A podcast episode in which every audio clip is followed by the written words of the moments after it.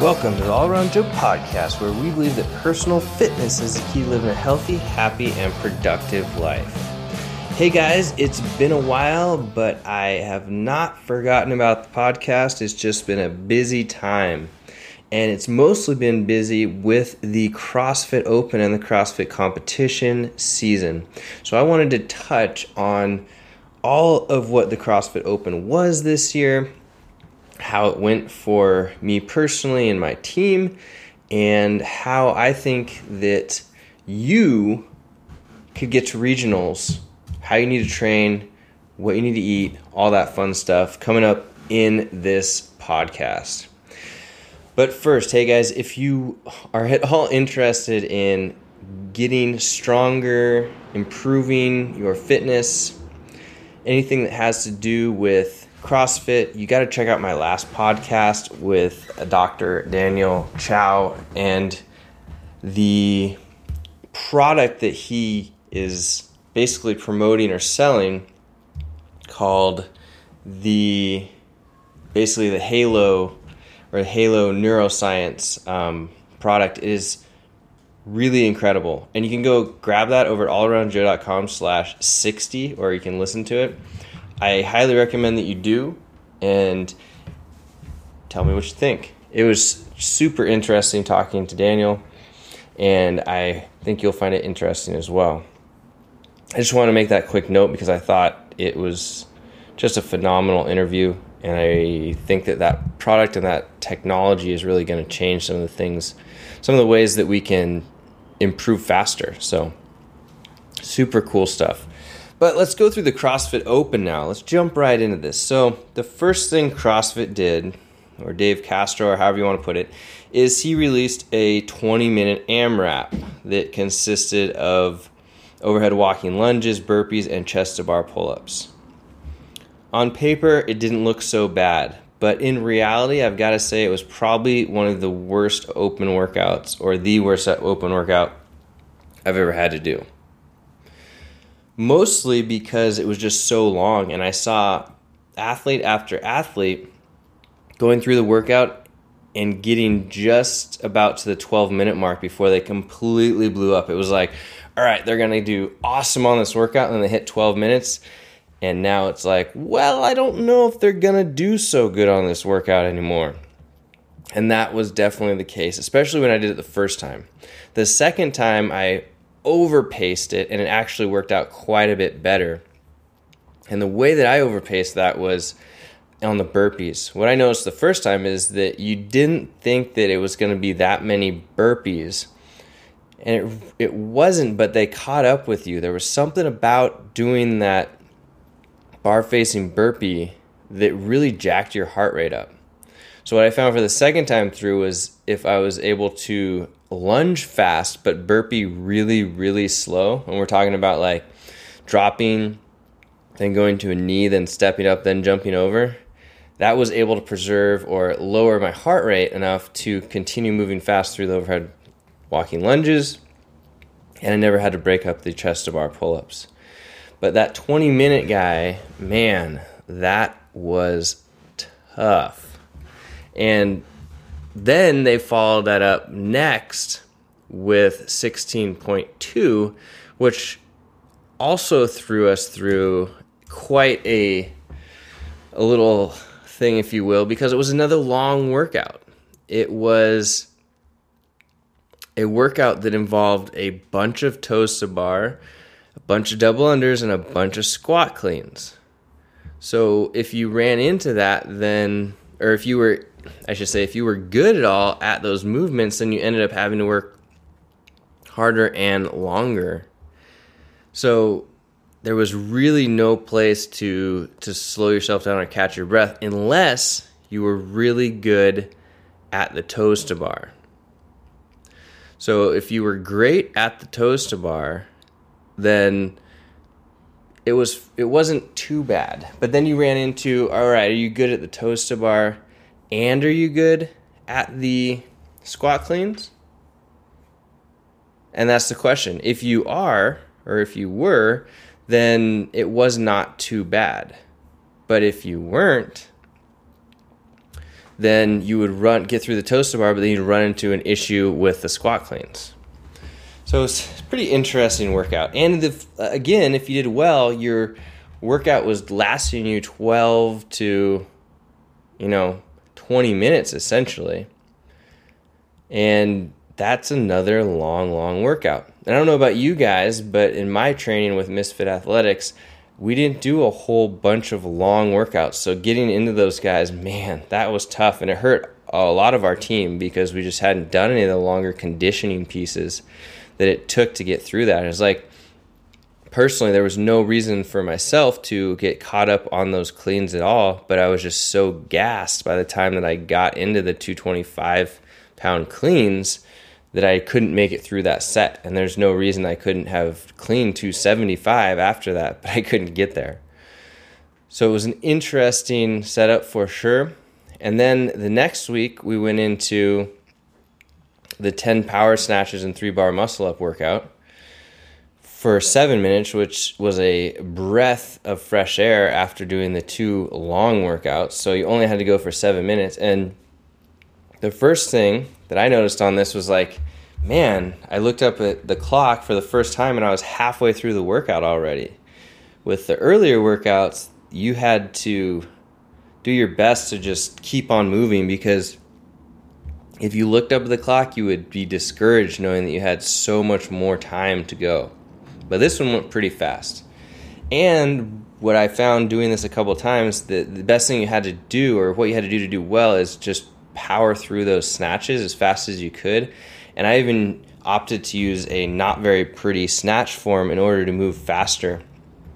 And that helped quite a bit because the bar muscle ups were not a factor, or shouldn't necessarily have been a factor for you if you were going to do well in the open. Week four, this was my favorite workout by far, the quote unquote chipper. 13 minutes, 55 deadlifts, 55 wall balls, 55 calorie row, 55 handstand push ups. The reason I like this one is because you have one, essentially one exercise that you're working through, and you can pretty much chalk it off the list once you get done with it, or at least for a while. So you just chip your way through it as best you can, move as, you know, or take as small breaks as possible, and then move on to the next piece. Now, I found that there was some good strategy to this one, um, how you broke up your sets, how you managed your heart rate, and then really what it came down to was how well you could get through the 55 handstand push ups. So if you were good at kipping handstand push-ups, then this workout was probably pretty darn good for you. But if you weren't, then there was no way we were going to get through it. Um, and like I said, this was my favorite workout by far. Definitely the best on this workout, mostly because I like chippers and handstand push-ups work out well for me. But then they had to come back and slap us around again with the throwback workout of the 21, 18, 15, 12, 9, 6, 3 of yes, thrusters and burpees over the bar, which are or bar facing burpees, which man oh man, if they could have picked a worse workout for myself personally, I don't know. I think that's the worst one they could have picked.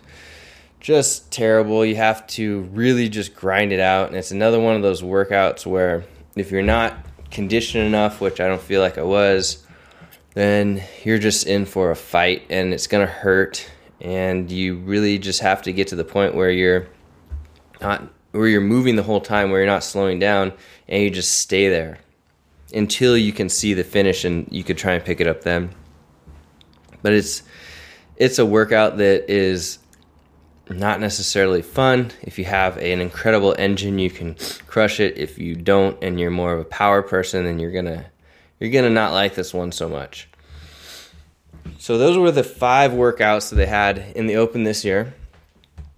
Unfortunately for myself and our team, we did not make it. I think we ended up like 26th or 27th in our Northwest region, and they ended up only taking 15 teams this year, which is down from 20 that they have taken previously, or at least since they've had the Super Regional. So, what I wanted to talk about then is how someone would get themselves to regionals. All right. if you're shooting for an individual spot, it's getting harder and harder. There's just more and more people. Um, here's an example. So I finished in the 150th range in my region, so 150 or 150 something, and that put me about at 1.9 percentile of all male CrossFitters. So I was in the top 2% of all male CrossFitters, and I was still a ways, so 130 spots out of making regionals personally. Um, so if that goes to show anything, you have to be really, really on your game in order to make it to regionals as an individual. And the number one thing I think you have to have for that is an engine or cardiovascular uh, endurance at a light weight. So, what I mean by that is someone that can do lightweight movements and never get tired. That's where you need to be in order to get there. Can in order to get to the games, you definitely have to be strong as well. But you can get yourself into that regionals position just by being middle of the pack strong, but having this engine that just never quits.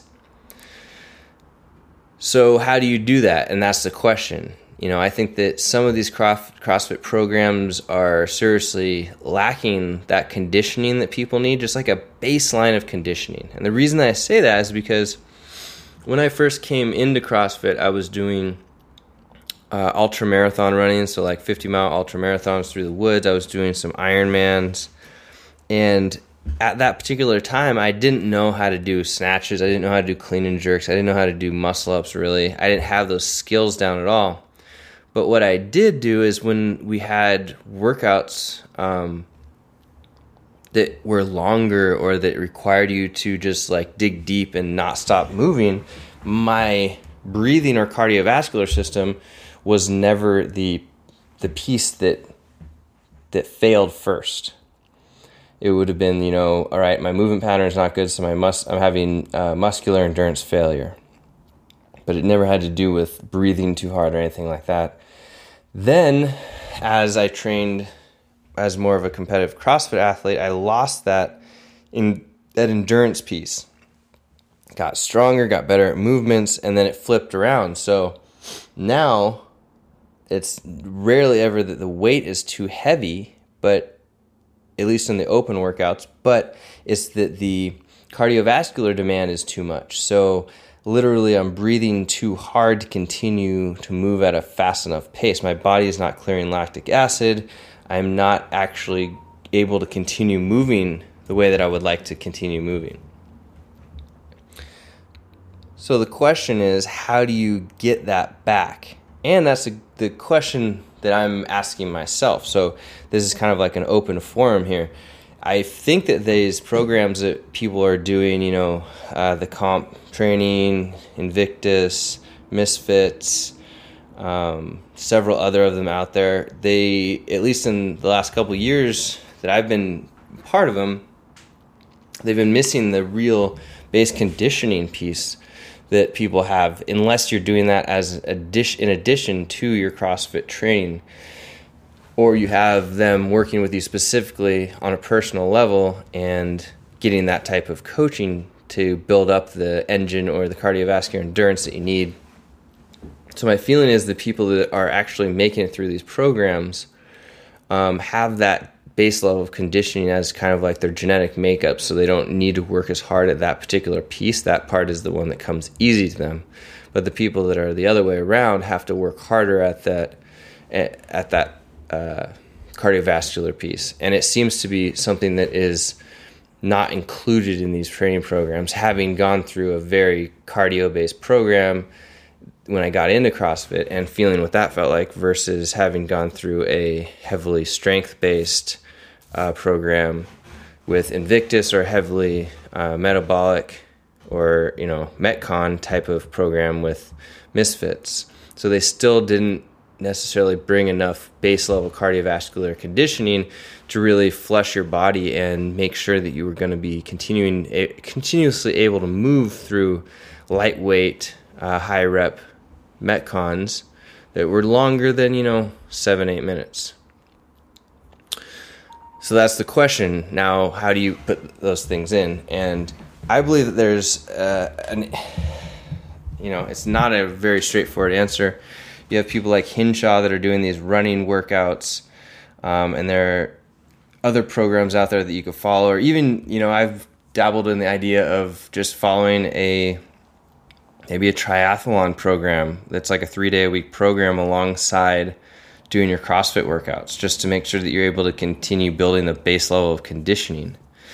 So it'll be interesting to see how that works, but I feel like you have to figure out what type of athlete you are and what type of training you need, where your deficiencies are. And most times people are thinking about, oh, I'm deficient in muscle ups or I'm deficient in one particular movement. Yeah, you got to get that, but you have to get your energy system deficiency down as well because you're not going to be good at typically good at all those things like you know uh, long workouts short workouts that require a lot of strength and power you know medium workouts that incorporate both you have to figure out where that is and get after it. And I, you know i don't have the largest group to sample just uh, the people that i work out with regularly but it seems like that cardiovascular component is more often than not the one that people are lacking.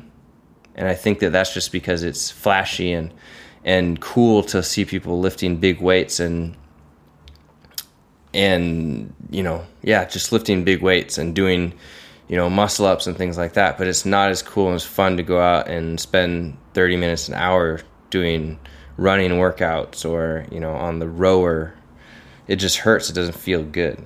So let me know what you think about this. I'd be interested to hear what people have to say um, because that's where my thought process is going with how you're going to get to regionals is really increasing that cardiovascular base. Then you got to be able to eat for it as well, which I was going to talk about uh, um, in this podcast. And you got to make sure that you're going to be able to have the nutrition. And what I found that if you're going to be doing that much working out, you have to fuel your body in such a way that you have your baseline amount of protein, you have your baseline amount of fat, and you have a lot of carbohydrates. So maybe even way more carbohydrates than most people think.